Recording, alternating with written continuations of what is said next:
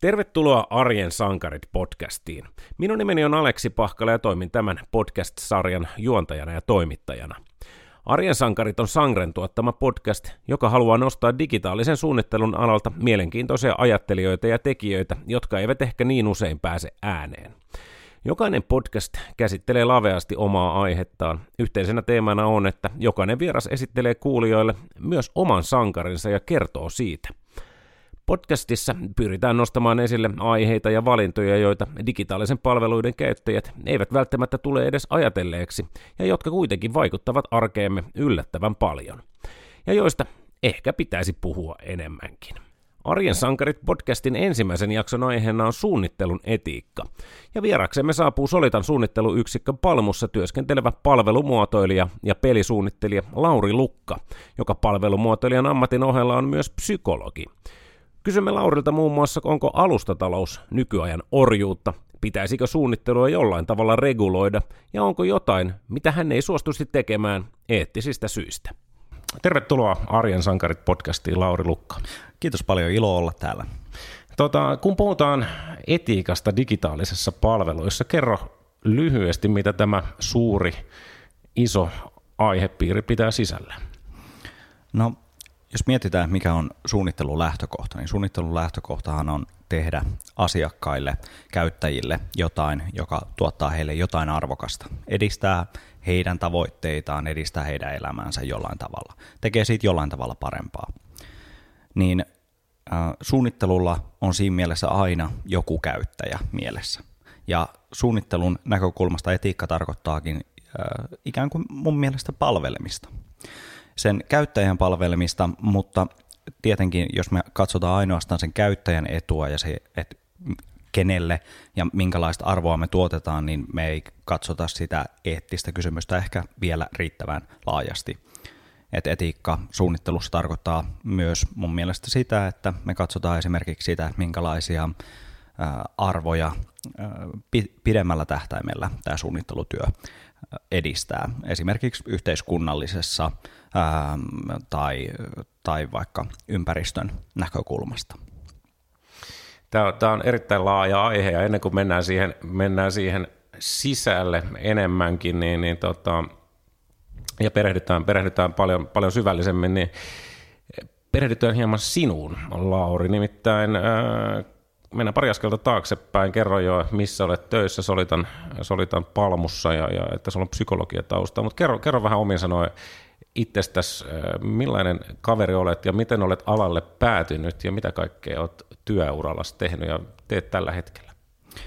Siis monenlaisia asioita on tullut tästä tehtyä vuosien varressa ja on ollut kyllä tosi hieno matka ja oikeastaan ehkä kaikkein kiinnostavin piirre on se, että hienommaksi ja jotenkin niin kuin, äh, kokonaisvaltaisemmaksi se, se on niin kuin koko ajan tulossa. Ja musta tuntuu, että koko ajan löytyy vielä enemmän sellaisia asioita, mitkä on lähempänä sitä, mikä on, on omaa, omaa sydäntä.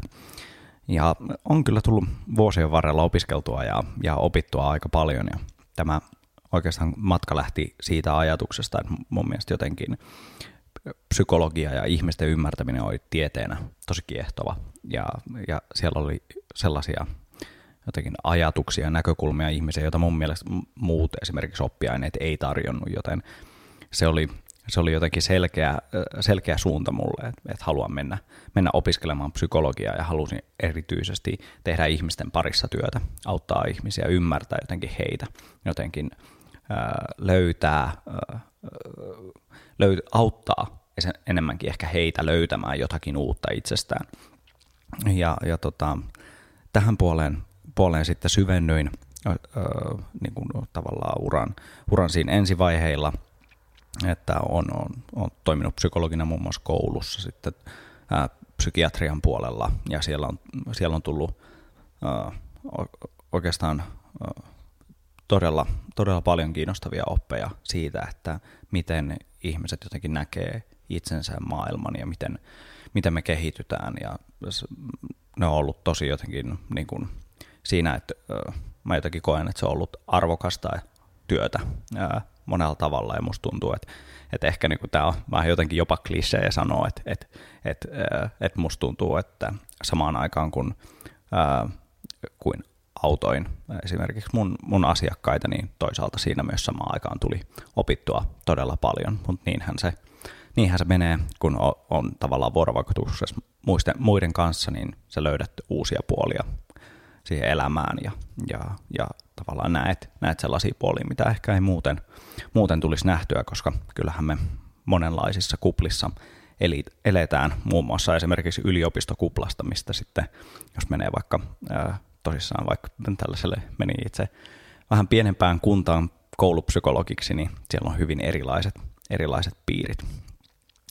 Mutta tämän ohella on, on aina ollut tosi kiehtonut siitä, että ää, niinku, mitä teknologia tuo tullessa. Että tekno, mä, niinku, on niinku pienestä asti ollut jotenkin niinku suunnittelija. Et mä, mä oon tehnyt, tehnyt monenlaisia omia, omia niinku teoksia, omia kotisivuja, ää, kaikenlaista niinku suunnittelutyötä, kir- kirjoitustyötä ja muuta. Ja sen ohella niin kuin erityisesti pelit on ollut sellainen, mikä on niin kuin vienyt, vienyt mua mukanaan. Ja se ja tavallaan mä koen, että siinä on niin kuin hyvin selkeä linkki siihen niin kuin psykologiapuoleen, että pelit on myös luonteeltaan sellaisia, että sun tarvii ymmärtää jotenkin hyvin syvällisesti sitä, että minkälaista kokemusta ja minkälaista tempoa sä esimerkiksi haluat, niin kuin, haluat vaikka jonkunlaiseen, jonkunlaisiin peliin tuoda, minkälaista kokemusta se välittää niin, niin tota, sitten halusin perehtyä enemmän, enemmän niin kuin tähän puoleen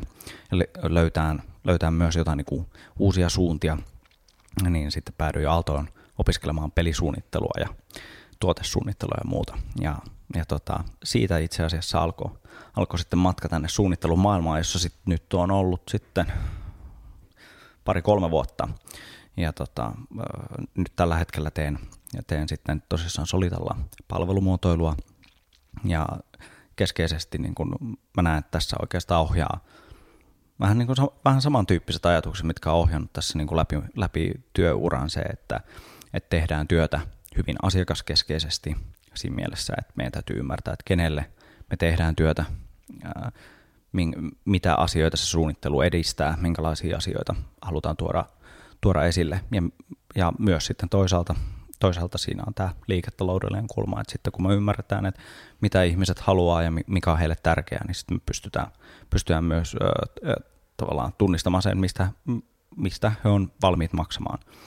Et näin, näin se toisaalta liiketalouden maailmassa menee. Joo, mielenkiintoista ja aika vakuuttavaa tarinaa. Ja, ja toi, en yhtä ihmettele, että Sangre toimari Koskimäen Mikael niin, niin oli, oli tota, heti ensimmäisenä nimesi sinut, Lauri, tähän, tähän podcastiin, että hän oli, hän oli nähnyt jonkun, jonkun sun tota, puheenvuoro, puheenvuoro jossain tilaisuudessa, ja oli, se puheenvuoro oli sanonut Miken aivonystyrät selkeästi, selkeästi rullaamaan, ja sitten kun Mikke rupesi puhua mulle, mulle sun, sun hommista, ja mä rupesin tutkimaan, tutkimaan sun tota, blogipostauksia ja muita, niin, niin samalla lailla alkoi asia kiehtomaan. Ei se niin itsestään selvää aina toi etiikan ja etiikan yhdistäminen vaikka palvelumuotoiluun tai digitaaliseen muotoiluun mun mielestä ole. Kun sä ehkä annat sen ymmärtää, vaikka, vaikka aika, aika yksinkertaisesti kuulostaa, että sehän on, on tietenkin osa tai yhtä ja samaa osaa.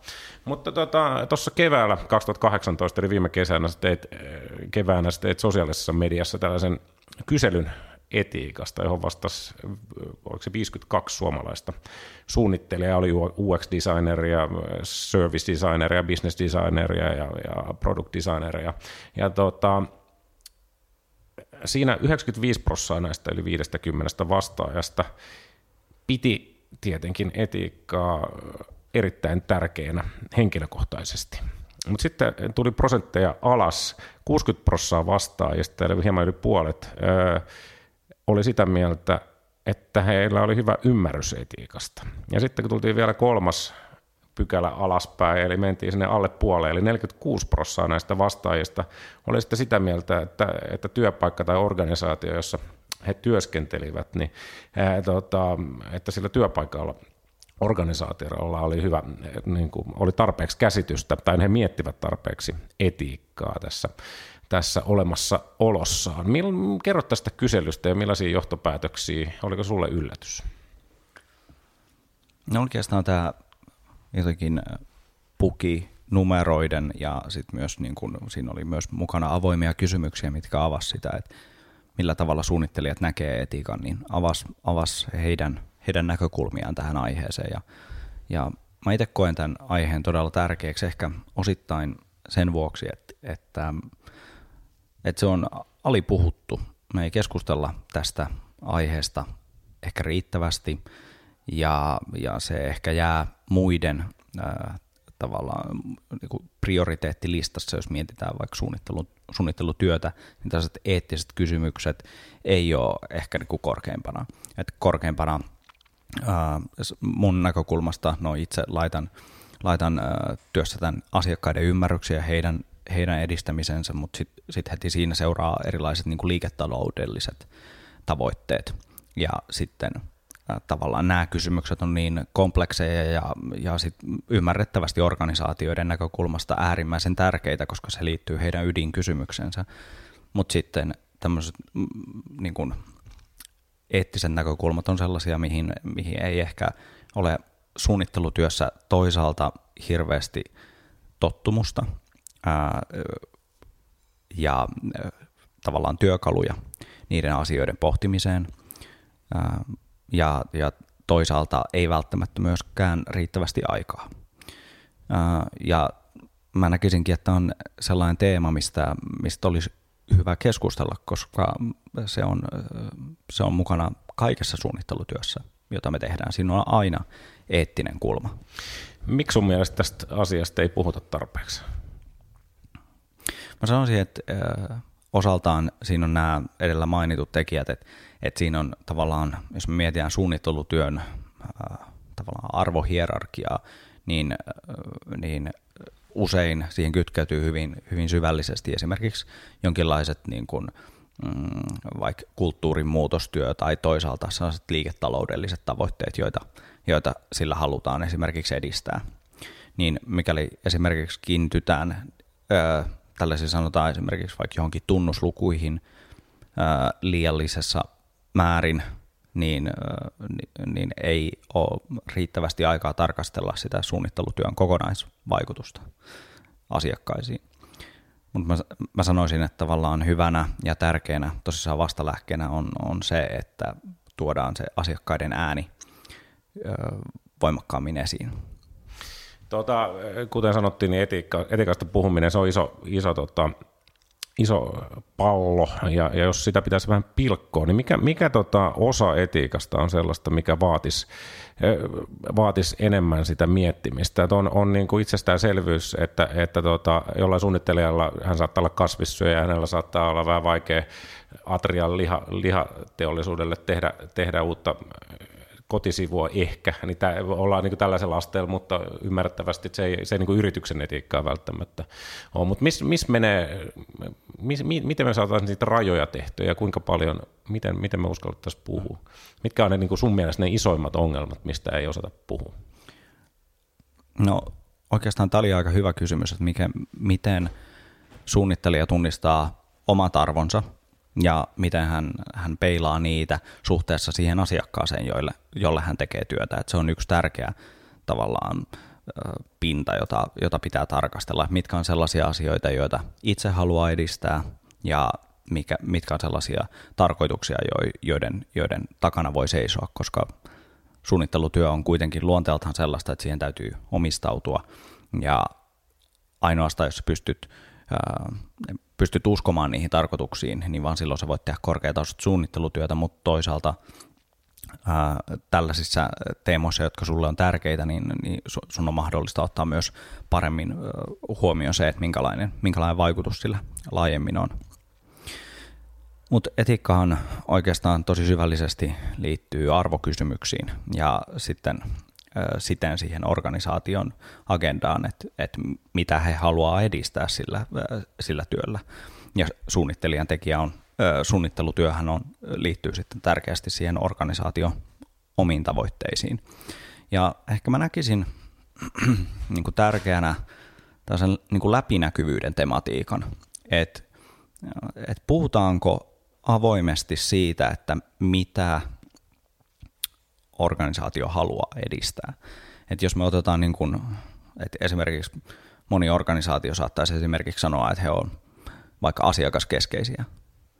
Mutta mitä se tarkoittaa? Mitä, voidaanko päästä niin syvemmälle siitä? Että tässä tullaan sellaisiin kysymyksiin, että, että mitkä on ne sanotut arvot versus arvot, joita organisaatio todellisesti edustaa. Ja, ja tämä vaatii mun mielestä niin kuin arvotyötä organisaatiolta, että he pystyvät olemaan ää, tunnistamaan ne arvot, joita he haluaa maailmassa edistää, kommunikoida niistä avoimesti ja, ja sitä kautta löytää sitten ää, asiakkaat, jotka, jotka sitten ää, haluaa niin kun, olla vuorovaikutuksessa tällaisen toimijan kanssa. Eli onko se niin, että, että jos olet töissä yrityksessä, jonka arvot on vähän, et oikein itsekään tiedä, mitkä arvot ne on, niin turha sitten on suunnittelijana miettiä, miettiä, että onko tämä, tai, tai että sitten sinun pitää vaan niin kuin tehdä niin kuin pomot käskevät, vai tota, onko siinä suunnittelijan mahdollisuus ottaa tätä enemmän puheeksi johdon kanssa? Niin no, tämä ehkä liittyy sellaiseen niin kuin laajempaan uskomukseen, mm. joka, joka, joka mulla on ihmisistä, ja, ja mä kyllä hyvin vahkaasti uskon, että, että kaikkien ihmisten olisi hyvä tehdä sellaista arvo, arvotyötä, että he pystyisivät löytämään ne asiat, mihin he, he todella uskoo ja mihin he, mihin he välittää, ää, ja, ja tota, omistautua niille asioille. Ja ehkä niin kuin mitä se olisi, hyvin, hyvä popularisoitu teos tällaisesta niin kuin kolmannen aallon tota, arvopohjaisesta psykoterapiasta on tällainen kuin uh, The Subtle Art of Not Giving a Fuck, joka on huikea teos siinä, että se, se kyllä popularisoi hyvin tätä ajatusta, jonka keskeinen, keskeinen ajatus on siinä, että mitkä on ne asiat, että jokaisen meistä on tosi tärkeä niin tunnistaa ne asiat, jotka on meille todella tärkeitä, ja ja, ja priorisoida ne, koska maailmassa on niin tuhat, tuhat asiaa, että mihin, mihin voisi periaatteessa vaikuttaa, mutta ei voida vaikuttaa kaikkeen. Niin kysymys on se, että mihin me halutaan omistaa meidän aika. Otetaan vähän konkreettisia esimerkkejä. Tuleeko sinulle mieleen niin omasta, tai jos et uskalla omasta, omasta tota, työhistoriasta kertoa, niin muutenkin mu- muualta niin yleisesti, yleisesti projekteja, jossa, jossa tulee tällainen eettinen konflikti, eli, eli, eli tota, on joutunut nostaa kädet, kädet ilmaan? Tai, mitä, mitä niin kuin, tai utopisesti, mitä itse et lähtisi tekemään, tai missä sä joudut itse punnitsemaan? Että nyt, nyt, on, nyt mennään niin punaiselle, että, että minun etiikka ei anna periksi.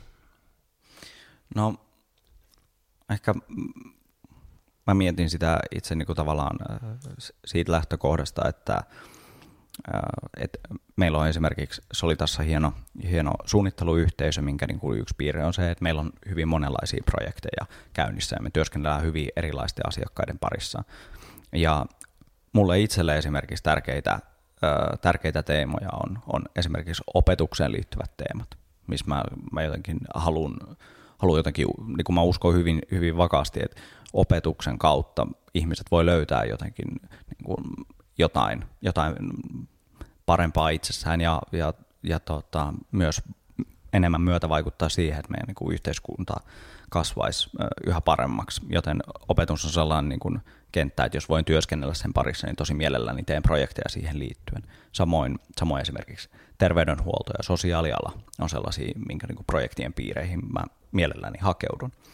Ää, niin, niin tavallaan, että siinä, siinä vaiheessa, kun tulee valintaa, niin tavallaan mä pyrin gravitoimaan sen, sen, sen tota, noin mun, mun valinnan näihin kentille, jotta pääsen niin kuin edistämään niitä asioita. Mä ajattelen se enemmänkin tämän, mitä se olisi niin kuin myönteisen kautta, että, että menen sinne, niin kuin, sinne suuntaan, joka rakentaa.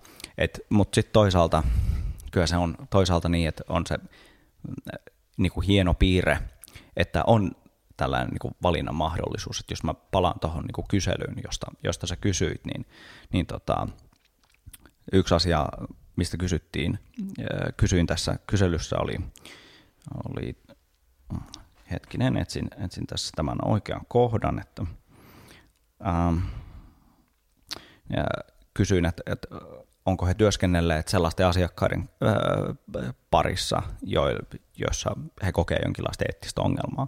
Ja 13 prosenttia koki, että he on jossain vaiheessa – työskennellyt asiakkaille, joiden, joiden niin, käytäntöjen kanssa he ei ole samaa mieltä. että jos mietitään, niin kuin, että 13 prosenttia suunnittelijoista on työskennellyt tällaisessa niin kuin projektissa, niin onko se paljon vai vähän, niin, niin se on vaikea sanoa yhdestä näkökulmasta. Se on, se on aika vähän, mutta sitten jostain näkökulmasta se voi olla aika, aika paljonkin, koska se voi olla myös niin kuin kuormittavaa monilla tavalla. Kyllä, oliko oliko siellä, tuliko siellä esimerkkejä, minkä tyyppisiä projekteja nämä oli? Mm. Mä yritän nyt saada susta irti jotain konkretiaa, mutta tämä on hienosti kierrellä. Joo. Uh, siis eh, tietenkään he ei nimennyt firmoja, jos he, Joo, olisi, no, jos, he olisi, jos he olisi nimenneet jotain firmoja, niitä, niitä en tietenkään voisi jakaa. Et, et, mut esimerkiksi eräs, eräs tota, kirjoitti avoimen kenttäkuvaukseen, että et hän uskoi, että se ää, kun liiketoiminta, jota siinä harrastettiin, niin oli jollain tavalla haitallista ihmisille. Se, että millä tavalla se oli haitallista, niin hän ei elaboroinut sitä, että sitä voi vaan jäädä sitten arvioimaan, mitä se, mitä se olisi voinut olla. No mä, mä otan nyt tässä yhden tällaisen vähän tällaisen revolverihenkisen tota, esimerkin sulta. Kysyn, kysyn sulta suoraan, että jos esimerkiksi vaikka tupakkateollisuudelta tulisi tällainen iso rahoitus johonkin, johonkin tota, kouluprojektiin, johon ne pyytäisi sinua suunnittelemaan, niin miten sä lähtisit tätä miettimään? Että sieltä, sieltä tota, tietyllä tavalla taisi niin kuin tupalla, joku iso tupakkafirman tota, markkinointitempaus tietyllä mm. tavalla. Mm. Mitä mm. tekisit? No, kun lähtökohtaisesti mun kalenteri on sen verran täynnä, että et, tota, et mä sanoisin, että mä sanoisin, että et, et, tota, mulla, on, mulla on aika paljon parempia projekteja tässä vaiheessa niin tehtävänä, että mihin voi, voi se oma ajan käyttää. Et, et sinänsä, niin kuin, mutta sanotaan, että mutta sehän on se tilanne, mm. että et sieltä voi tulla kysymys, että okei, että tässä olisi, sanotaan, meillä olisi löysää rahaa tässä 15 tonnia, että mm. riittäisi, jos vaikka sanotaan joku vaikka esimerkiksi joku puheenvuoro, niin lähtisinkö, niin, niin niin tämähän on se vaikea niin kuin dilemma, mi, mihin niin kuin toisinaan voi, voi joutua. Ja itse asiassa mä sain tällaisen niin kuin e-mailin tuossa tossa, tota, joku aika sitten, koska on tosissaan niin kuin tehnyt töitä pelien, pelien parissa ja sitten myös niin kuin, kirjoitan, kirjoitan puoliaktiivisesti erilaisia niin kuin, niin kuin blogeja, kirjoituksia, kannanottoja ja tämän tyyppisiä asioita, niin, niin, niin mua lähestyy eräs tota, kasinopelien parissa tota, pyörivä yritys, joka, joka tota ehdotti, että et okei, että ollaan huomattu, että sä kirjoitat, kirjoitat blogeja, että et, et voisitko esittää tarjouksen niin kuin blogikirjoituksesta ja niin kuin rivien välistä luin, että varmaan saattaisi, saattaisi olla, että heillä olisi niin kuin jonkun verran siihen heittää, heittää rahaa, mutta, mutta tota, mun täytyy kyllä sanoa, että toi niin kuin kasinoala on sellainen, että se ei, ei ole sellainen, minkä suuntaan niin kuin voin, kyllä, voin kyllä tehdä, tehdä itse töitä, että, että se on monella tavalla hyvin ongelmallinen. No nythän se löytyi sieltä vihdoin se esimerkki, kiitos, kiitos tästä. Oletko sitä mieltä, että tämä on selkeästi, tämä on tietenkin ymmärrettävästi hankala aihe puhua, koska, koska tota, rahaa pitää tehdä ja, ja tota, välillä pitää, välillä yritys kuin yritys on laittanut pään pusikkoon ja toivoo puskaa ja toivoo, että, että tota, tästä nyt, tämä on vähän siellä, mennään, mennään niin kuin rajamailla, niin on, onko sitä mieltä, Lauri, että, että alalle tälle ja muutenkin tarvitsisi vähän enemmän sellaista, niin journalisteilla on, on tällainen journalistien tota, elin, jossa, jossa tota, journalistista etiikkaa ja muutenkin säännöstöjä mm. käydään läpi, niin pitäisikö, mm. pitäisikö, pitäisikö suunnittelijoiden alalla olla, digitaalisen suunnittelun alalla olla joku, joku tavallaan joku, joka, joku elin, joka käy läpi ja, ja tota, helpottaa vähän hommia? Joo, tämä on itse asiassa niin kuin, tosi kiinnostava kysymys, koska mä oon, mä oon itse asiassa huomannut sen puutteen siinä mielessä, koska niin kuin esimerkiksi psykologien työssä on tämmöinen niin kuin vastaava eettinen elin, joka sitten ottaa erilaisia kannanottoja. Mutta sitten niin jotenkin musta tuntuu, että tämän puute on, on jollain tavalla, no mun näkökulmasta näkyvää, koska on tullut sellaisesta kulttuurista, jossa on, on vastaava elin ja, ja mun mielestä sen vaikutus on merkittävä, koska he ottaa julkisesti kantaa ihan käytännön tapauksiin ja sitä, miten, he, miten ne pitäisi hoitaa. No onko tällaisia vastaavia yrityksiä tehty, niin kyllä onhan on niin kuin monenlaisia, että on esimerkiksi monenlaisia niin kuin vetoomuksia. Viimeksi törmäsin tällaisen niin kuin Kööpenhaminan kirjeeseen, jossa, jossa otettiin kantaa sen, sen puolesta, että, ää, että ää, suunnittelijat tarkastelisi enemmän sitä asiakkaan näkökulmaa, eikä ainoastaan tuijottaisi teknologiaa, vaan sitä, että mitä hyvää laajemmin sillä voidaan saada aikaa. Ja tällaiset vetomukset on todella tärkeitä.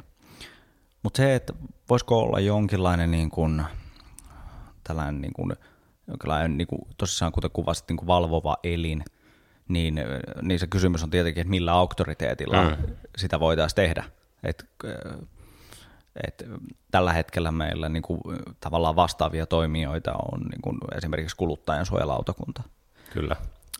Mutta siinä tavallaan ollaan, niin kuin, miten se on reaktiivisessa roolissa tietenkin, että siinä vaiheessa, kun ongelmia tulee, niin silloin sinne otetaan yhteyttä.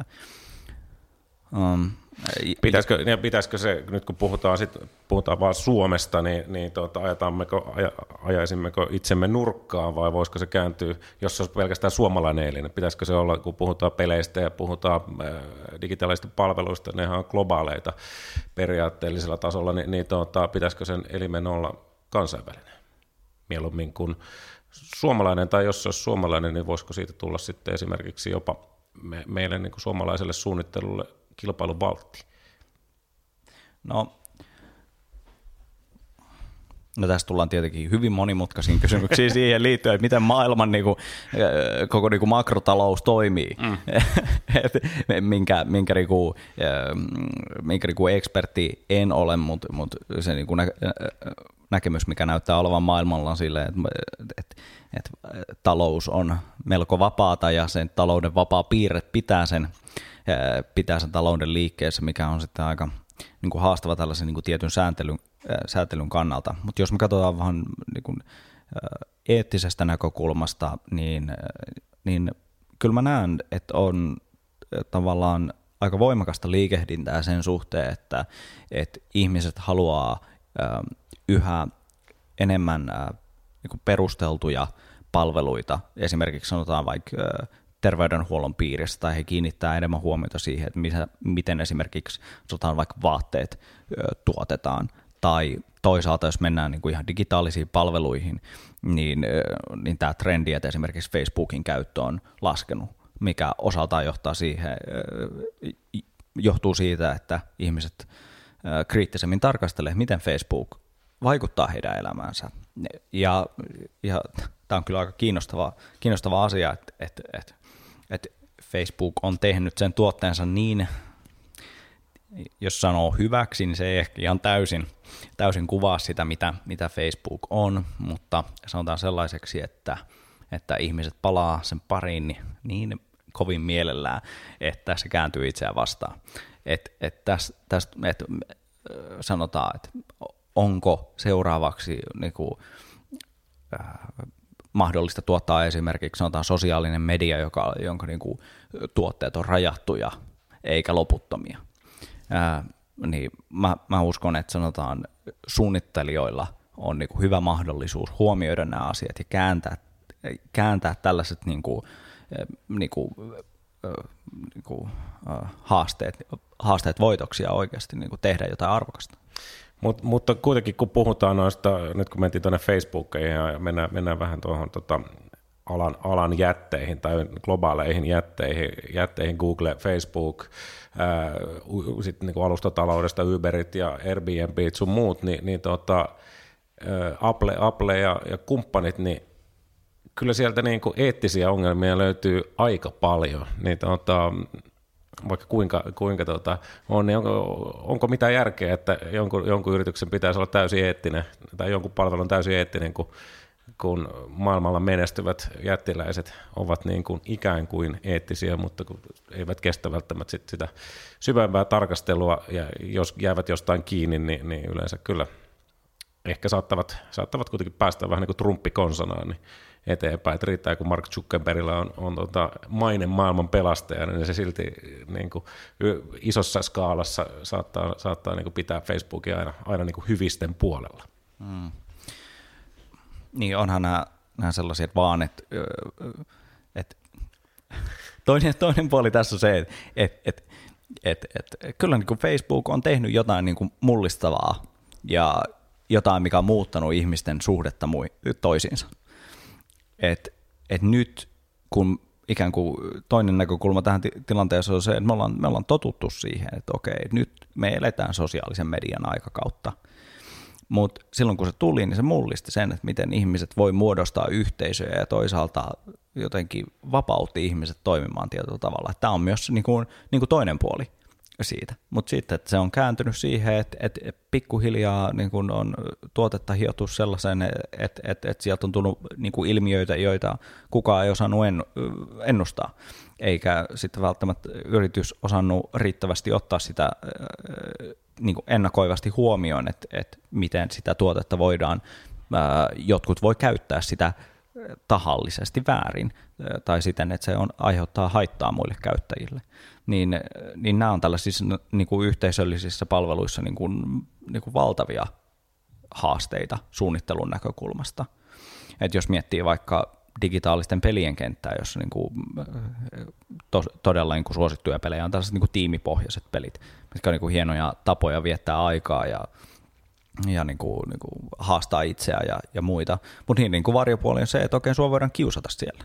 Että sama ilmiö, mikä tapahtuu, sanotaan koulussa, töissä, missä tahansa, niin on mahdollista, että, että, että pelaajaa kiusataan siellä, siellä tota, tota noin, pelin puolella, mikä, mikä on tietenkin, tietenkin tosi, tosi surullista. Mutta nyt sen niin kun, palvelun tarjoajan puolelta on sitten kysymyksessä, että missä kulkee niin kun heidän vaikuttamisen raja siihen, miten he pystyy pystyy sanotaan niin kun estämään sitä, estämään huonoa käyttäytymistä tällaisessa pelissä – miten he pystyy näyttämään äh, proaktiivisesti hyvää esimerkkiä siitä, minkälaista on niin kuin tällainen reilu pelaaminen, niin, niin nämä äh, niin nämä on keskeisiä kysymyksiä. Mä sanoisin, että tässä meidän täytyykin puhua siitä tavallaan vastuun rajoista, että ei vaikka esimerkiksi jonkunlainen vaikka monin, peli, äh, monin pelin kehittäjä, niin se on vastuus kaikesta pelaajien käyttäytymisestä ei edes kaikesta pelaajien käyttäytymisestä sen pelin sisällä, mutta jossain ne rajat siinä on. Niin missä ne rajat menee, niin se, se, on, se on se, mitä jokaisen tavallaan tuote,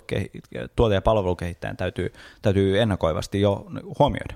No huonoja esimerkkejä varmaan on paljon, mutta onko mitään hyviä esimerkkejä esimerkiksi siellä pelipuolella? On, onko tällaisiin asioihin, kiusaamiseen ja muuhun, niin miten, miten, miten niihin on puututtu ja onko joku sellainen esimerkki, jonka haluat tuoda esille? No joo, itse asiassa, itse asiassa tulee mieleen toi, toi uh, Riot Games, joka on, joka on, joka on tota, uh, tehnyt paljon työtä yhteisönsä, yhteisönsä eteen ja, ja tota, siellä on ollut, sanotaan se yhteisö on tunnettu sellaisena, että se on hyvin äh, niin kuin myrkyllinen siinä mielessä, että, että sanotaan, että tuut uutena pelaajana sinne, sä haluat tutustua uuteen peliin, okei, sä oot utelias, mutta okei, sun, eihän sun taidot siinä vaiheessa voi olla samalla tasolla kuin sanotaan niiden, jotka on pelannut sitä kymmeniä tunteja, satoi tuhansia tunteja jopa. Niin sitten se kommentti, mitä sä voit saada niin kuin niiltä jo olemassa olevilta pelaajilta, voi olla niin kuin todella negatiivista, mikä on niin kuin aivan pöyristyttävää siinä, että kuka oikeassa maailmassa tekisi niin, että jos me ta, niin kuin harjoittelemaan harjoittelemaan uutta asiaa, niin joku sanoo, että et sä osaa niin yhtään mitään tämän suhteen, että et voisit lähteä pois. Niin Tämä on jotain, mitä me ei oikeassa maailmassa tehtäisi, mutta internetin anonyymiys yhdistettynä siihen, että, äh, että, että sitä ei, positiivista esimerkkiä ei välttämättä riittävästi näytetty, niin johti siihen, että syntyy tällainen kulttuuri, mikä on sille, että pelaajien välillä on hyväksyttävää toimia sillä tavalla, että sä annat negatiivista kommenttia. Niin nyt tästä mennään hyvin niin kuin paljon tällaisen niin kuin, niin kuin sosiaalisen äh, ympäristön ja käyttäytymisen muotoiluun, että meidän täytyy tarkastella ikään kuin ei sitä, sitä, kuinka se tuote voi muuttaa sitä kulttuuria. Ne teki erittäin kiinnostavaa, kiinnostavaa työtä sen parissa, että miten sä pystyt muokkaamaan kulttuuria myönteisemmäksi. Ää, muun muassa yksi, yksi, mikä jäi mulle hyvin mieleen, oli tällainen niin kuin vertais, ää, tavallaan ää, tuomioistuin tai tällainen niin kuin vertais, vertaisarviointi, jossa jossa tota, sanotaan, että eräs ö, käyttäjä olisi voinut vaikka niin käyttäytyä huonosti, niin sitten kysytään yhteisöltä, että okei, että mitä te näkisitte, mikä olisi asianmukainen rangaistus tälle pelaajalle. Ja tämän, tässähän ollaan tällaisen niin kuin, tavallaan co-designin yh, y, niin kuin yhteisön voimannuttamisen äärellä ja normien muuttamisen äärellä. Että yhteisö joutuu oikeasti pohtimaan sitä, että onko tällainen, tällainen käyttäytyminen suotavaa, ja se ei esimerkiksi tule joltain niin kuin ulkopuoliselta auktoriteetilta, vaan se tulee siltä yhteisöltä itsessään, joka alkaa pikkuhiljaa muuttaa niitä normeja, muuttaa sitä käyttäytymistä.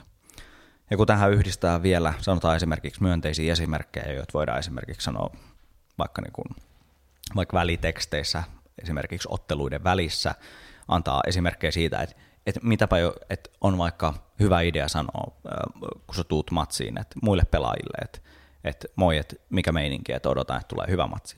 Niin, niin tota, esimerkiksi tämmöinen niin kuin mikromuutos käyttäytymisessä voi olla tosi iso siinä, että, että joku sanoo noin.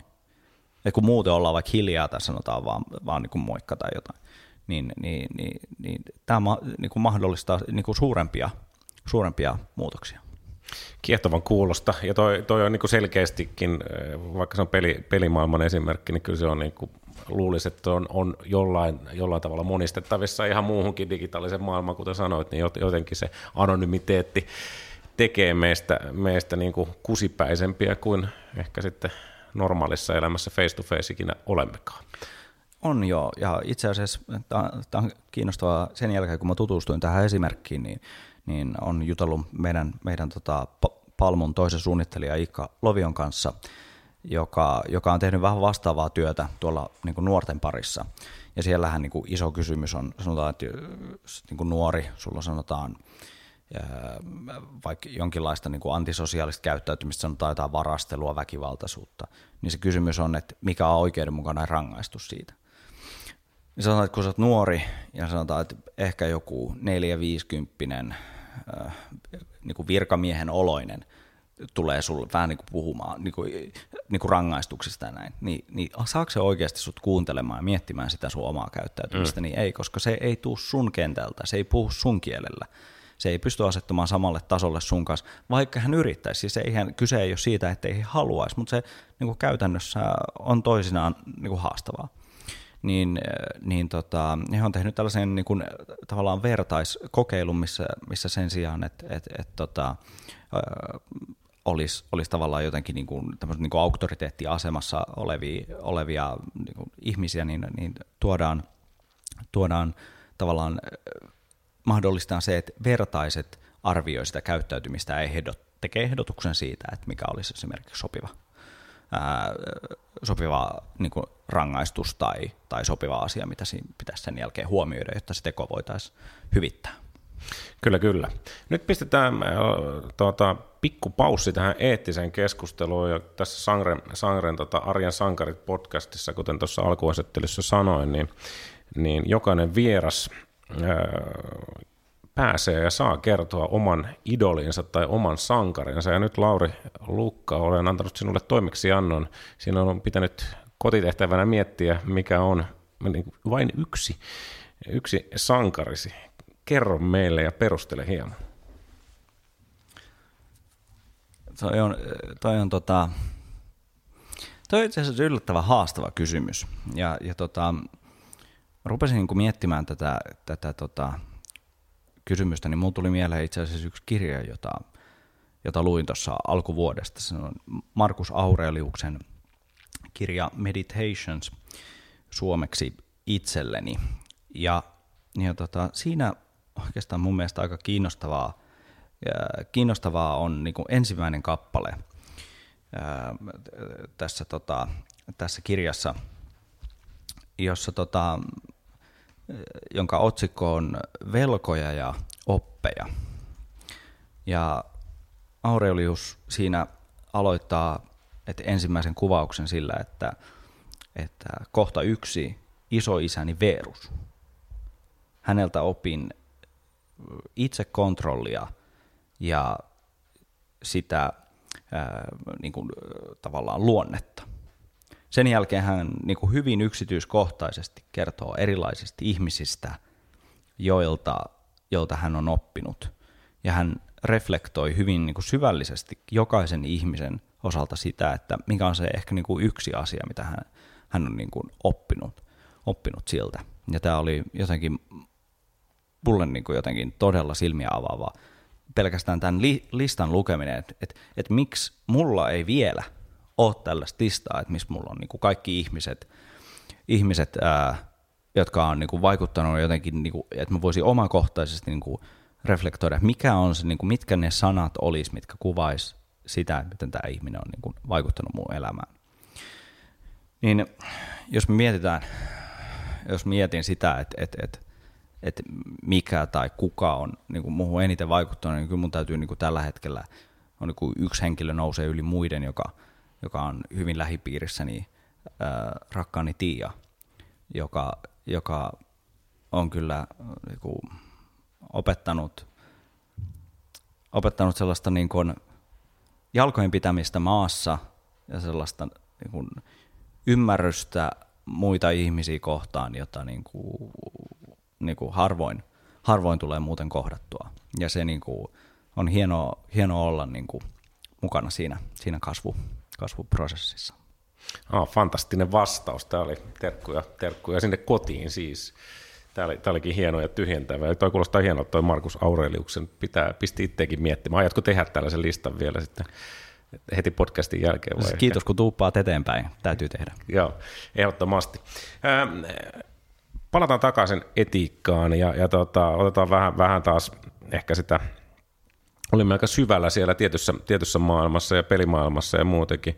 Ähm, voidaan puhua alustatalouden etiikasta esimerkiksi. Mm. Nyt, oli, nyt oli viime viikolla taisi olla just, että, että eräskin Foodara, Foodara ilmoitti, ilmoitti täällä Suomessa, Suomessa tota, laskevansa lähettien tuntipalkkaa 8 eurosta 7 euroa ja samalla ainakin Turussa, Turussa sitten virkistystilat jäivät, niin kuin irtisanottiin ja enää ei ollut mitään ja käsittääkseni ainakin mitä Hesarista on lukenut, niin Foodaran kuskeja, niin, niin oli sellainen ota tai jätä. Mm. Miltä tämä, tämä sinusta kuulostaa? Tai muutenkin, muutenkin tuollainen problematiikka, että tietyllä tavalla ymmärrämme varmasti, että, että tuota, Uberit ja Foodorat sun muut niin ovat tärkeitä ja hienoja palveluita, mutta sitten toisella puolella on sellainen etiikka, että ehkä käyttäjänäkään ei välttämättä halua sana kuulla tällaista. Hmm.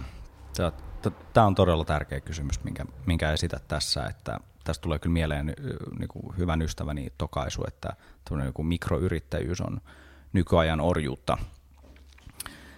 Ää, kyllähän niin kuin me, ollaan, me ollaan tehty niin kuin valtavasti töitä siihen, että me ollaan saavutettu tällainen esimerkiksi tällainen yhteiskunta, mikä, mikä meillä on tällä hetkellä Suomessa, missä ihmisillä on turvaa riippumatta siitä, että esimerkiksi mihin vaikka niin kuin, minkälaiseen perheeseen he syntyy. Et me ollaan tehty kovasti töitä sen eteen, että meillä olisi niin tasa-arvoiset, mahdollisimman tasa-arvoiset lähtökohdat ja me voitaisiin kaventaa niitä eroja, joita ihmisten, ihmisten välillä on, esimerkiksi johtuen tuloista tai, tai koulutuksesta, jotta kaikilla olisi niin mahdollisuus tehdä monia asioita. Ja mun mielestä tämä onkin niin kuin, niin kuin kaunein asia, mitä, mitä, mitä niin kuin Suomessa pitäisi vaalia, että meillä on niin kuin, paikka, jossa ihmiset voi valita ja, ja niin kuin aidosti valita, että minkälaiselle tielle he haluaa elämänsä viedä. Niin nyt jos me katsotaan tätä niin kuin alustataloutta niin, ja tällaista niin kuin esimerkiksi mikroyrittäjyyttä, niin eräällä tavalla se on mahdollistamista siinä mielessä, että kuka tahansa voi ottaa vaan niin kuin sanotaan keikan vastaan, mutta sitten sen niin kuin, miinuspuolena on se, että minkälaiset, niin kuin, minkälaiset niin kuin, pitkän tähtäimen turvaa siinä on, ää, minkälainen se niin kuin, pystyykö vaikuttaa omaan työllisyyteen, niin kuin, kuinka niin kuin pitkällä tähtäimellä ajatellen. Niin, niin nämä on sellaisia aika, aika valtavia niin kuin, niin kuin puutteita, joita, joita se järjestelmä, niin kuin, jotka on sisään rakennettuja siihen mistä tullaan taas sellaiseen, niin kuin, niin kuin, tullaan taas niin kuin ar, niin kuin arvokeskustelun äärelle, että toisaalta maailma tulee muuttumaan ja meidän niin kuin, tapa tehdä työtä tulee muuttumaan. Se, että meidän työurat tulee tulevaisuudessa pitämään sisällään yhä enemmän erilaisia rooleja ja meillä pitää olla niin kuin joustavuutta asettua erilaisiin tehtäviin. Niin nyt ikään kuin mahdollistaako tämä jonkinlaisen niin kuin kasvun, joustavuuden ja, ja oppimisen vai, vai ollaanko tässä ainoastaan niin kuin jonkinlaisen niin kuin järjestelmän osia, niin, niin mä sanoisin, että tämä on vähän samantyyppinen muutos kuin mitä esimerkiksi puhuttiin tuosta Facebookin suhteen, niin tämä on niin valtava järjestelmän tason muutos, että meidän on niin kuin pakko käydä siitä keskustelua ja, ja kriittistä avointa keskustelua niin kuin huomioida sen, että et, et, et, et ei tarvitse niin liiallisesti ja tavallaan estää muutosta mm, niin kuin negatiivisessa mielessä, vaan enemmänkin etsiä niitä niin kuin, niin kuin muutoksen suuntaa ja, ja myönteistä suuntaa. Millä tasolla tuota keskustelua sun mielestä pitäisi käydä? Että onko se niin kuin ihan vain kuluttaja vai onko se Suomi vai EU vai mikä susta on järkevintä? Koko maailma? No tällaiset niin kuin, niin kuin toimijat, jos puhutaan esimerkiksi jostain niin kuin Uberistä, niin on kansainvälisiä toimijoita, mistä tullaan sitten siihen, siihen kysymykseen, että minkä lainsäädännön piirissä he toimii. Et he, he toimii useiden eri maiden lainsäädännön piirissä ja, ja, ja se asettaa heille niin kuin velvollisuuksia niiden suhteen. Tietenkin nyt niin kuin lainsäädännön näkökulmasta, mikä on tietenkin sellainen aihe, että taas, taas pieni disclaimer, että en ole aiheen erityisasiantuntija, mutta, mutta uskoisin, että tällaiset niin muutokset on yleensä sellaisia, että niihin ei välttämättä ole, ole valmistauduttu, koska lait kirjoitetaan siitä näkökulmasta, mikä maailma on, mutta kun tällaisten niin disruptioiden luonne on se, että, että ne muuttaa jotenkin maailman tilaa, ne, ne katsoo tulevaisuuteen ja luo maailmaa. Niin siinä, siinä kohdassa tavallaan se, se toimija on siellä kehityksen niin kuin ykkösrintamassa, mistä tietenkin niin kuin esimerkkinä nämä niin kuin esimerkiksi Uberin vaikeudet täällä, täällä sitten kun näitä asioita ollaan puitu, puitu sitten erinäisissä paikoissa, niin, niin kyllä tämä vaatii, vaatii monenlaista keskustelua, se, se, että siihen ei mitään, ei mitään yksiselitteistä selitteistä vastausta, vastausta ole, koska se liittyy niin kuin jopa niin kuin siihen niin kuin EU, EU-tason politiikkaan ja kansainväliseen kilpailuun. Niin, niin tota, voiko, voiko sitä yksittäinen ihminen luottaa, että mikään on eettisesti tai eettinen yritys, pitäisikö sitä läpinäkyvyyttä, se, se, on, varma, se on tietenkin iso, isompi, isompi tuota, juttu, että median ja, ja tuota, kansalaisten ja, ja kaikkien pitäisi, pitäisikö sitä lä, läpinäkyvyyttä vaan lisätä, ja voisiko siinä olla siinä läpinäkyvyydessä, kuten sä alku, alkuun sanoit, niin, niin tuota, läpinäkyvyyttä lisäämällä tulee enemmän niin kuin, äh, voidaan, voidaan niin kuin kuluttajanakin sit punnita, punnita sitä ja, ja ja, to, ja suunnittelijana punnita sitä eettistä, eettistä tuota, arvoa. Kyllä. Mun mielestä me tarvitaan ehdottomasti läpinäkyvyyttä ja myös tieteellistä tutkimusta siitä, että miten esimerkiksi sanotaan erilaiset teknologiat vaikuttaa meihin. Mm, että tästä niin kuin kiinnostavia esimerkkejä on esi- vaikka niin mielenterveyshoidon digitalisoituminen, että minkälaisia mahdollisuuksia siellä on. Että tälläkin hetkellä Suomessakin tehdään niin huipputason kehitystyötä sen saralla, että voitaisiin mielenterveystyö skaalata useammille ihmisille. Mutta tällä hetkellä hän ei välttämättä sit samaan aikaan tiedetä, että mikä on sen tavallaan kehitystyön rajoitteet, miten se missä on tavallaan se paras kulma, kulma tässä työssä. Ja sehän on se, mitä se koko kehitystyön luonne on, on etsiä sitä, että missä, missä on vaikutus, miten me pystytään tuottamaan, tuottamaan ihmisille jotain hyvää ja, ja esimerkiksi tarjoamaan mielenterveyspalveluja vaikka niin kuin sellaisissa maissa, missä sitä on heikosti tarjolla, niin suurille määrille ihmisiä. Niin Kyllä. Kyllä, läpinäkyvyyttä. Mitä, onko sul, mennään, mennään suhun niin kuin henkilökohtaisesti, tuleeko sinulle mieleen ö, omassa käyt, kuluttajakäyttäytymisessä, jos puhutaan digitaalisista palveluista, niin jotain, että sä oot, laittanut, sä oot lopettanut jonkun ö, tota, palvelun tai, tai pelin pelaamisen tai palvelun käyttämisen, koska, koska sä oot yhtäkkiä ruvennut miettimään, että hetkinen, että mä en halua olla osa tätä? epäeettistä oravan pyörää? Mm. No, Ei tarvitse nimetä, jos et halua, mutta on, onko tullut? no siis, siis no kyllähän niinku, sanotaan, rakkaimpia pelejä mulla on kyllä ollut vuosien val- varrella World of Warcraft. Mutta onhan, että et, niinku, kyllä niinku aivan huikea pelikokonaisuus. Huo, niinku, esimerkiksi niinku sitä ennen, se on niinku pelien disruptio. Et ennen sitä pelit on ollut luonteeltaan niinku yksin pelejä,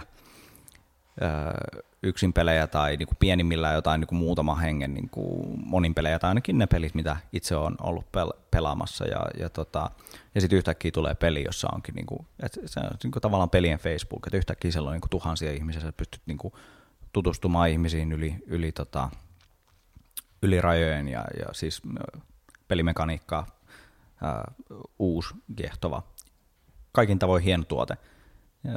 Pieni miinus tietenkin sellainen, että, että niin kuin, kukaan ihminen, ketä haluaa niin kuin päivässä ihan hirveästi saada aikaa, ei voi World of Warcraftia täyspainoisesti pelata, koska se on suunniteltu siten, että se ei ikinä, ikinähän siinä sisältö ei lopu. Niin tämä tulee taas tällaisia niin kuin, niin kuin sarjassa niin kuin ristiriitaisia, ristiriitaisia asioita, että, että kyllä en niitä tunteja kadu, mutta en myöskään niin kuin voi, ei ole koskaan enää tule varmaan olemaan sellaista niin kuin elämänvaihetta, missä olisi aikaa. että se, se kuuluu siihen, siihen vaiheeseen, että oli, oli päivässä ehkä jotenkin enemmän niin kuin joustoja ja enemmän, enemmän aikaa, niin silloin pystyi omistautumaan tähän harrastukseen, mutta, mutta, mutta kyllähän se niin kuin tuotteena on haastava, niin kuin, niin kuin kuten sanoit, niin kuin, onko se oravan pyörä, no kyllähän se vähän on, koska ei se niin kuin ikinä lopu. Mutta onko se hauskaa oravan pyörä, niin onhan se ja onhan siellä ihmisiä. Et, et nämä on tällaisia niin kuin arvo, jälleen arvovalintoja. Et nyt mun tä, nyt niin kuin on sellaisessa elämäntilanteessa, että, että kyllä täytyy niin kuin kriittisesti tarkastella, että okei, että niin kiva kuin toi on, niin onhan se niin kuin, aika hedonistista siinä mielessä, että, että ehkä, ehkä se niin kuin ton aika, aika on niin kuin mennyt aika monta vuotta sitten, niin kuin se, koska kohan se oli, kyllä se oli silloin niitä ensimmäisen lisäosa-aikoja, niin kyllä sitten rupeaa kymmenen vuotta, on sitten reilu kymmenen vuotta niin tota, olemaan. Niin, no se esimerkiksi tulee mieleen, mutta kyllähän toi niin kuin nyky, nykyaikana sitten niin kuin kaik, niin kuin nämä, nämä niin kuin, esimerkiksi viestisovellukset on sellaisia, että mikä on se niin kuin, tavoitettavuus, mikä on, on niin kuin, sopivaa ja mielekästä. Että on niin kuin paljon projekteja, paljon ihmisiä ja sitten toisaalta se on totta, että, että ainoa keino välillä tehdä suunnittelutyötä on se, että teet syvää työtä, mikä vaatii sitä, että, että sä keskityt, ajattelet ja et esimerkiksi häiriinny jostain. Niin, niin siinä on pakko tehdä, tehdä rajauksia, että se voi vastata viesteihin, jos sä teet niin kuin syvää ajattelutyötä. Mutta sitten tullaan taas sit, sit siihen, että et, et kuinka paljon ylipäätään elämässä pitäisi olla sellaista niin kuin, tavallaan vapaa, vapaan ajatteluaikaa. Et, et, tota, sanotaan toi niin kuin, ylipäätään niin kuin viestien, ää, tavallaan viestien ja tämmöisen niin kuin, niin kuin viestisovellusten käyttö on kyllä sellainen, että sitä voi, voisi vielä kriittisemmin niin kuin, niin kuin katsoa, katsoa itse, että liian usein tulee katsottua. Miksi? Koska se on helppoa ja se on tehty myös sellaiseksi, mutta sitten siinä siinä on voimakas sosiaalinen vipu. Kyllä, ja se on helppo. Lisäksi se on kaiketi aika inhimillistäkin. Mitä tota, kuitenkin, kuitenkin säkin pelisuunnittelijana ja suunnittelijana, niin olet osa tavallaan sitä toistakin puolta, että sä henkilökohtaisesti mietit, mietit tuollaista, että miten, miten, miten saisi niin kuin elämältä häiriötekijöitä pois, mutta mut kilpailu meidän, meidän kuluttajien huomiosta koko ajan kovenee, kovenee, kovenee. Eli kun suunnittelet peliä, niin pakkohan sun on niin kuin miettiä, että miten sä saat sen käyttäjän huomioon ja miten, miten sä saat sinne imettyä, imettyä sen tota, pelaajan. Niin mi, mi, miten sä pystyt, missä, missä, miten sä tasapainoilet sen kanssa, että tavallaan sä haluat, varsinkin peleissä, niin totta kai haluat, haluat niin kuin pelaajien huomioon. Et, et sehän olisi parasta, että pelistä tulee hitti, niin silloin kaikki pelaa. Se on aina, aina koukuttava. Ja näin, niin, niin tota, onko sulla, tuleeko sulla sellaisia moraalisia tota, punnintoja itsesi kanssa, että, että tota, tässä kilpaillaan huomioista, että tota, miten, me, miten me saataisiin Laitko sinne, et, et sä varmaan laita sinne, että sori, että tässä, tätä peliä pelataan kolme tuntia ja piip. piip. niin, niin että, että automaattisesti, automaattisesti loppuu. Vaikka sellaisiakin mekaniikkoja joissain peleissä tällä hetkellä on, että, että käytännössä ne ei estä pelaamasta, mutta, mutta se on niin selvästi sessioitu siten, että, että se mielekäs peliaika esimerkiksi per päivä on, öö, on vaikka 15-45 minuuttia, mikä on aika selkeä viesti öö, mun mielestä yrityksen puolesta, että okei, tämä on niin kuin sen verran, mitä me ajatellaan, että, että niin kuin ehkä kannattaisi niin kuin mielellään maksimissaan käyttää, että sen jälkeen sä voisit vaikka tehdä jotain muuta, että ei, niin kuin, ei firma niin kuin suoraan sano näin, eh, mutta käytännössä se niin kuin hyöty, jota sä saat esimerkiksi niin kuin pelin sisäisellä niin kuin valuutalla, niin, niin tota, se selkeästi sillä ohjataan, että kuinka pitkään pelaajat, pelaajat pelaa. Uh, mutta onhan tämä, niin jos me puhutaan, tämä on ehkä niin kuin erityistä median kentälle, että median kentällä kilpaillaan ajasta – et median kentällä kysymys on se, että kuinka paljon ihmiset käyttää vaikka jollain nettisaitilla aikaa, kun sit niinku joidenkin muiden suunnittelutuotteiden parissa kysymys on pikemminkin toisinpäin, että kuinka lyhyessä, kuinka niin kuin nopeasti, tehokkaasti ja vaivatta sä saat sun hommat hoidettua jonkun niin kuin, e, esimerkiksi vaikka jossain lipunmyyntisoftassa. Niin, niin niin, et, et tästä täytyy huomata, että tässä on myös niin kuin, niin kuin toinen puoli, että meillä on, meillä on sekä tavallaan oma industri, joka haluaa, että me käytetään aikaa siellä niin kuin heidän alustalla, ja sitten meillä on toinen, toinen alusta, tai toisenlaiset tuotteet, jotka haluaa tavallaan auttaa meitä. No jos me tarkastellaan tätä niin kuin, niin kuin median kenttää, niin kyllä mä niin kuin, peräänkuuluttaisin sitä, että ihmisten täytyisi tehdä niin kuin omaa omaa sitä arvotyötä ja omaa arv, niin kuin arviota siitä, että mihin haluaa päivässä tun, tuntinsa laittaa. Ja se on, niin kuin, se, se on hyvin subjektiivinen sit kysymys, että et, et mikä, mikä on sopiva määrä niin kuin käyttää, käyttää niin kuin johonkin sanotaan jonkun median parissa, kirjan parissa, urheilun parissa, että on tylsää sanoa, että liikaa liikaa ja, ja, ja sopivasti on sopivasti, mutta mut todellisuudessa se jotenkin kilpistyy sellaiseen, että meidän elämät on hyvin erilaisia. Ja, ja jollekin ihmiselle niin kuin, se, mikä jollekin on liikaa, niin se on jollekin sopivasti ja, ja tota, joku, joku pelaaminen voi jollekin jossain elämänvaiheessa sopia, jolla, jossain toisessa elämänvaiheessa se, se on niin kuin pakenemista jostain. Ja oikeastaan mä sanoisinkin, että tavallaan jos mennään siihen niin kuin itse tutkiskelun tematiikkaan, niin kyllä mä sanoisin, että tuommoinen niin kuin pakenemiskäsitteen käyttö on ehkä niin kuin semmoinen niin kuin henkilökohtaisesti hyödyllistä, että onko tämä sellaista, että mä nautin tästä jotenkin tämän asian itsensä vuoksi, että on jotenkin, että ei vitsi, niin kuin, että, että kun mä vaikka pelaan, niin tämä on niin, niin hauskaa, täällä on, täällä on ihmiset, jotka, jotka niin kuin, että nämä on niin kuin hyvät, hyvien kavereiden kanssa pelataan tai sosiaalisessa mediassa niin kuin tosi kiinnostava keskustelu, sun ajatukset lähtee niin kuin kehittymään siinä. Sä tulet uutissaitilla, sä saat jotenkin niin kuin, ö, uusia näkökulmia, opit lisää, sulle tosi tärkeästä aiheesta, ei esimerkiksi joku niin kuin satunnainen aihe, minne sä niin kuin jotenkin vahingossa jäit niin kuin lukemaan, vaan just niitä aiheita, mitkä on sulle tärkeitä, joista sä pääset vaikka keskustelemaan lisää, niin ö, niin, niin tällaiset, äh, tällaiset äh, asiat on, on, on tärkeitä, että sä oot itse tehnyt sen valinnan äh, versus esimerkiksi se, että, että sä jotenkin niin kuin ajaudut sen niin kuin tuotteen, tuotteen mukana jotenkin niin kuin hallitsemattomasti ja, ja sitten ehkä jopa niin kuin, niin kuin pakenee jotain. En tiedä mitään, mutta esimerkiksi sanotaan välttelee jotain asiaa, mikä on niin kuin epämiellyttävää, niin kuin ajatusta, tunnetta, sellaisia, sellaisia mutta sitten se on toisaalta se on, se, se on myös inhimillistä, että eihän me haluta kohdata mitään niin kuin hankalia asioita, että mieluummin me tehdään kaikkea muuta, mutta itse asiassa sitten vaan vähän menee niin, että niitä vaikeita asioita just pitäisi työstää.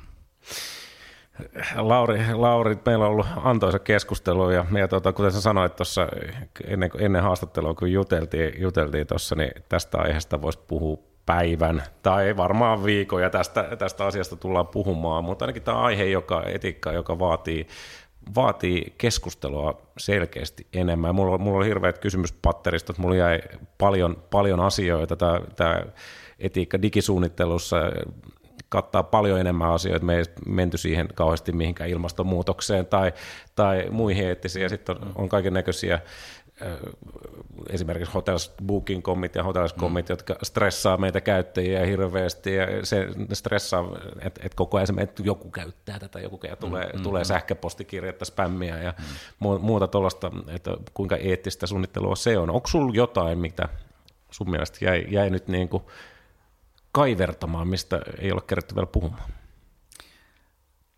No siis oikeastaan, oikeastaan ei aika kattavasti mun mielestä me, me käytiin tätä teemaa läpi ja niin kuin, niin kuin silläkin, silläkin niin kuin, siitäkin näkökulmasta, että, että tämä on niin kuin äärettömän laaja ja tällaisten niin kuin äärettömien kysymysten äärellä aika niin kuin, usein jotenkin jää sellaisen niin kuin, että siitä tulee liian, liian jotenkin hallitsemattoman tuntunen. Mutta oikeastaan mun mielestä tässä niinku, niinku pääpointit on, on jotenkin näitä, että toisaalta meidän täytyy käydä keskustelua, mutta myös niinku jotenkin henkilökohtaisella tasolla, että mikä on itselle tärkeää, mutta myös, myös tavallaan laajemmin siinä, että minkälaisia muutoksia me yhteiskunnallisesti halutaan edistää ja mikä menee sitten niinku politiikan kentälle, joka, joka on siis myös sellainen asia, että se ei ehkä niin kuin, öö, politiikka ehkä niin kuin tällä hetkellä ei ole, ei ole kovin seksikästä, eikä ole sellainen, mikä niin kuin saa ihmisiä liikkeelle. Mutta mut se on myös sellainen kenttä, mikä, mikä, mikä antaa tilan tällaiselle keskustelulle, samoin kuin, niin kuin erilaiset yhdistykset, joiden pari, pari voi hakeutua ja, ja niin kuin kannattaa niin kuin todella niin kuin käyttäytymisellä niitä asioita, mihin uskoo. Ja, ja se on mun mielestä tämän, tämän niin kuin koko homman homman ydin, että seuraa sitä omaa ääntä. Tarvittaisiko me sellainen tuota, digitaalisen palvelumuotoilun eettinen kansalaisjärjestö? Siis, siis äh, erittäin, erittäin hyvä idea. Et, et, äh, et sanotaan, että siellä voisi olla niin kuin esimerkiksi erilaisia, niin kuin sanotaan suunnittelijoita erilaisista niin kuin yhteisöistä, että sanotaan niin kuin ammattilaisia, mutta sitten myös niin kuin, se voisi olla foorumi, mikä antaisi äänen myös erilaisille niin kuin, niin kuin vähemmistöille, sanotaan niin kuin näin saavutettavuuden hengessä, että palvellaanko, palvelevatko tuotteet kaikkia käyttäjiä esimerkiksi.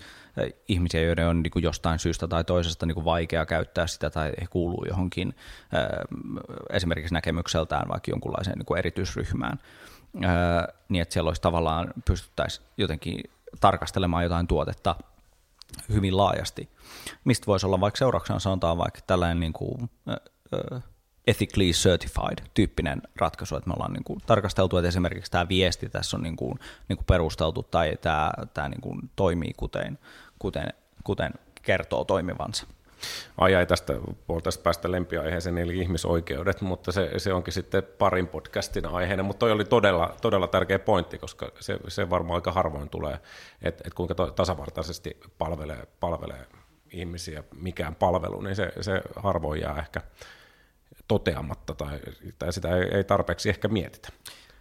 Ei, ei kyllä, ja osittain, osittain se tietenkin niin kuin johtuu siitä, että, että suunnitteluhan niin kuin keskeisessä osassa suunnittelua on niin kuin käyttäjien ymmärtäminen, mutta sitten toisinaan voi olla, että niin kuin liikaa painottuu tällainen niin kuin jonkunlainen niin kuin keskiarvokäyttäjä.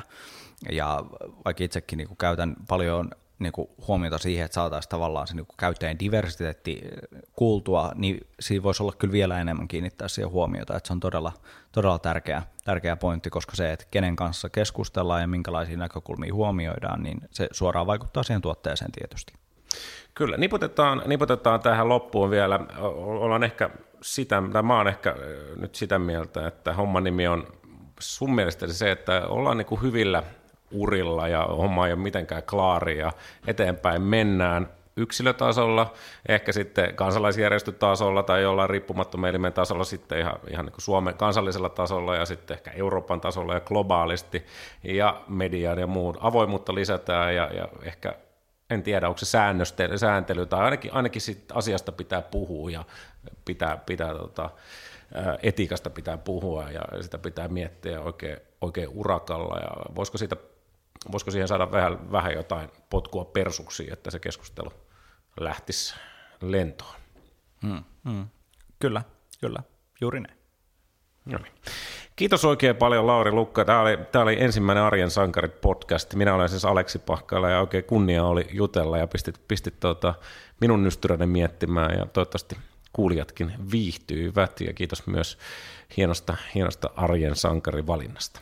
Kiitos paljon. Ja jos voin vielä, vielä loppuun mainita, mainita tuota meidän, meidän vastaavasta projektista, kiitos kun näin niin kuin yhteistyöhengessä kutsuitte minut Solitalta keskustelemaan tänne tästä tärkeästä teemasta, Ää, mutta sitten meillä on itse asiassa hieman, hieman vastaava, mutta hiukan ehkä eri kulmalla podcast, jota tehdään, tehdään meidän suunnittelutiimillä, sillä minä ja Maria Niemi kutsutaan erilaisia vaihtuvia vieraita keskustelemaan siitä, kuinka tämä teknologian muutos vaikuttaa yleisesti meidän ihmisiin, ihmisiin ja yhteiskuntaan, eli tutkitaan tätä teknologian ja ihmisten liittoa. Siihen liittyen meillä on itse asiassa ää, nyt ää, tässä, tässä ää, aivan näinä päivinä tulossa ensimmäinen jakso ulos, ja siellä on kiinnostavana aiheena digitaalinen identiteetti, että sinnekin voi, voi sitten, jos haluaa kun teidän jaksojen välissä on aikaa kuunnella, niin ehkä voi olla sitten aika kuunnella Palmun alla podcastia, löytyy www.palmunalla.fi. Tämä on erittäin hyvä. Kiitos tästä mainoksesta ja näin sitä yhteistyötä tehdään. Tai ollaan yhdessä, tehdään maailmasta parempi paikka. Tämä on tavoite. Kiitos, Kiitos. paljon. Kiitos.